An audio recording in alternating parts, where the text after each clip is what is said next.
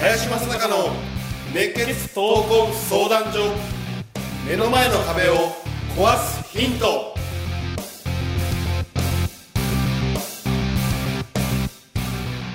こんにちは。ナビゲーターの今野花子です。林正孝の熱血闘魂相談所。目の前の壁を壊すヒント。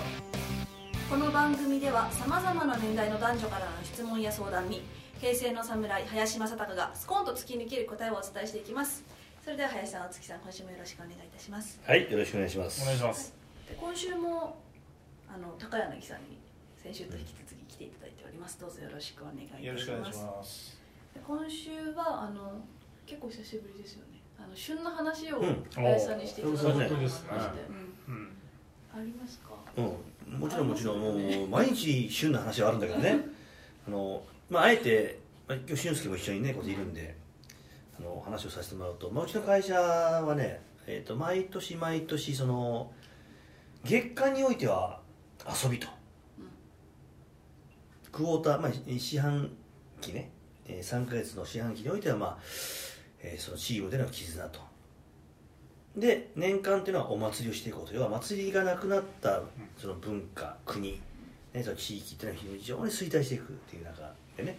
で、まあ、うちの会社そのものは年に1回のお祭りをしてるんです。でお祭りって何をやってるかというと、まあ、必ず生かしてることがあってね、えーまあ、これは利益が上がろうが上がらないが、まあ、ゴールインボーナスという制度なんで本当は達成、えーしなければいけないんだけども僕の中で決めてることは、えー過去完了形に常にすると。という中でゴールインボーナスというのはもう決めた瞬間にもう達成しているという、まあ、前提であの考えてる、まあ、そのお祭りなんでね、まあ、極端に言えば万が一よ、万が一結果的に会社の達成ができないとしても、まあ、僕が、えー、全て責任を取ると。いうような、まあ、ゴールインボーナス制度となって今回、えー満州国。もう満州国。え？どう思う？昔あ満州国っていうのはイメージわかる。あのもうそれこそあの時のいい方だなって思ってそうだよね。はい。実際に今満州国ってなくてね、あの昭和6年から昭和20年まで、まあ、約14年弱の期間に、まあ、日本が、まあ、統治した。あのその国、まあ、今で言うと、まあ、地域は、まあ、大連とか、まあ、長春とかね、まあ、その辺りの。でも日本の4倍以上あるようなね地域を、まあ、その統治してたんだよね、まあ、そこに行ってみてじゃあ実際にその国の人たちがね日本人に対してどういうふうな思いをしているのか、うん。何を考えているのか感情はどうなんだろうとみたいなことを、まあ、みんなに、えー体感してもらおうと、まあ、経験してもらおうと、まあそういうような、まあ、研修に行ってきてね17人ぐらい？17 17人。だよね、はい。17人に今回まあ行ってきたんだけども、まあ、その中で、えーとまあ、僕がちょっと喋る前にね、はいちょっと俊介の純粋なね感覚っていうのも体験したことも含めて、どういうふうな、えー感想を持ったかなとちょっと聞いてみたいんでね、ちょっと聞いてみますい。や僕中国時代、まあ中国とは言う人なんですけど、あの大陸に入ったの初めてで、でまあこっちでいろんな勉強をしてたりするじゃないですか。でも実際はこっちで勉強してることっていうのはこっちに伝わってきたことを教わってそうだなと思ってたことが結構多くて。で実際に向こうに行った時にはまあ例えば203高知とか行くと、そこに石碑が書いてあるわけですよ。で石碑の中にこう書いてあるっていうのはそのまあ中国で見られている日本のことが書いてあると。そうするとあなんだこういうふうに自分の認識ではあったんだけどあ中国から見るとこういうふうに捉えられてんだなこの歴史はとかっていうことってやっぱりねこう行ってみないと分かんないなっていうのとあと実際その、まあ、203コーチの話になりますそこに立ってみると本当にここをじゃあ登ってきたのかとかっていうことってやっぱりこう行ってみないと分かんないなっていうことがなんかこの教わったことを現地に行ってみるとこう検証できるっていう意味であのなんか面白かったですね。あ見られ方ってこうなんだっていうのが非常に面白かったんで。まああのリブの中でのハプニングはまあいろいろありましたけれども そういうような印象があってあの非常に面白かったなという僕の感覚ですね。まあ今日せっかくね高柳さんが来られてるんでね。まあい一緒にいたわけではないけども実際にはそのまあ満州国って聞いた瞬間にどういう印象を持つのかね逆に聞いてみたいと思っていてどうですか？僕はね大連ね行ったことあるんですよ。ほ何年前だったかな。多分67年ぐらいうあじゃあ結構最近。はい。うん。前で実はですねその時にタクシーの中でうん。パスポートを落とし落としたんです。ほ中国ですよ、うん。ね、パスポートを落として。でもそれそれすら僕気づかなくてそのままホテルに入うって、普通にこう着替えてね。そうするとそのタクシーの運転手がホテルに来て、うん。パスポートを落としてますよってうん。届けてくれた。んですね、ねびっくりしました。まさかえって俺本当に落としたの？みたいな感じで下に行ったんですけどね、ええ。いやだからその中国ってやっぱりこうあんまりこういいイメージではないじゃないですか。でもあだあの満州国ってやっぱ日本の教育受けてるからそういうこときちんとできるのかなってその時思いましたね、はい。なるほど。もう今ねまさにねそういう話をねあのしようと思った。んだよね。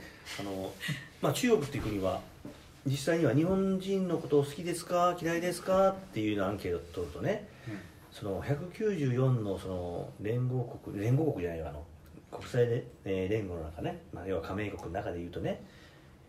193 194の中の3国は嫌いなのよ。嫌いな人多いって言うんだけどその中の3国ですよ。中国っていうのは。ね。にもかかわらずその本当の反日感情が極めて低い。いや少ないってことね。まあどちらかというと日本のこと好きあるいは日本にお世話になった感謝してますっていうのも結構多いんだよね。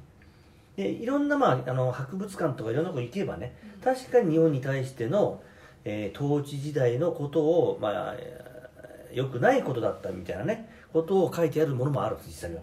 でも実際にどういうことあのこと書いてあるかというとね日本にとっては日本統治っていうんです。はい。治めたで普通は西洋人がやったことっていうのはこれは植民地っていうね。でも実際にこれは、えーと大連の博物館よ。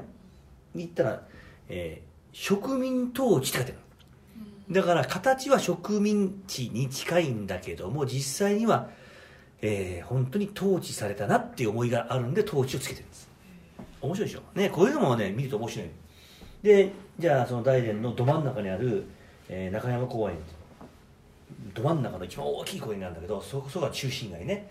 そこの周りにある建物は一番手前にあるのが全部日本の統治時代の建物ですよ。その後ろに超高層ビル超金高ビルがブワーッと立ってるのね。大連だけでも700万人いるんでうんあの、まあ、都会やね、うん、でもその日本の建物を一切壊さずに後ろに超高層ビルもう50階どころじゃないからね70階とか80階とかいっぱい建ってるわけですよ。ありましたね。っていうようないかに日本本来は中国人っていうのは日本のものであろうがどこの国のものであろうが全部ぶぶっ壊すっていうのが彼らの民族性なんですよ。当たり前だよね。帝国主義だから。だけどい実際に、えー大連においては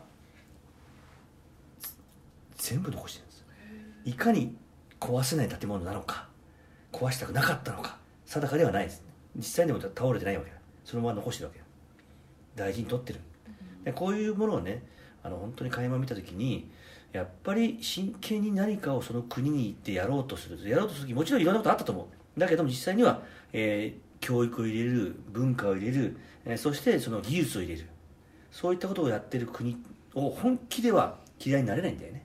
これが中国というまあもともと中中国のこの話をすると細かくなるんだけど漢民族とモンゴル民族違うからね。全然違うんだけども実際にはそういう感謝の念を持ってる人が多かったと。うん。うん、っていうのをね、あのまあ、今回の体験の中で、えーしてみてやっぱり行ってみて触れてみて話をしてみて、じゃないとわからない。だから僕はみんなにはね本当にお勧めするのは自分がいろんなことを学ぶのも大事。で学んだことを検証するためのやっぱり時間を作ってほしいしお金がそんなにほいるかってそんなにいらないわけですよ。学校行くのに。本当にその辺で飲んでるものを何回か我慢してね行けば行けるあの金額であるのね。本当にそういうような外へ行ってみて日本のことを、えーさやっぱり再認識客観的にしてみるっていうのはねすごく大事なことだなと。改めてね今回思ったんで、まあ、今回のまあ週の話としてはね、えー満州国ということをちょっとお話をさせてもらいました。ありがとうございます。なかなかなんか中国って本当に日本に対して良くない感情かと思いきや、そういう国だったんですね貴重なお話ありがとうございました。はいありがとうございます。ありがとうございます。この番組ではリスナーの方々からいただくご質問を募集しています。自分の人生や日本社会のことなど林正孝に聞きたいことをどしどしご応募ください。ご質問はインターネットで熱血闘魂相談所と検索。すると Facebook のページがヒットしますのでそちらにアクセスしていただき、えーメッセージボタンをクリックして質問を送ってください。ポッドキャストの他にも YouTube でも聞けるようになりました。そちらも合わせてチェックしてみてください。皆様からの質問お待ちしております。それでは次回もお楽しみに。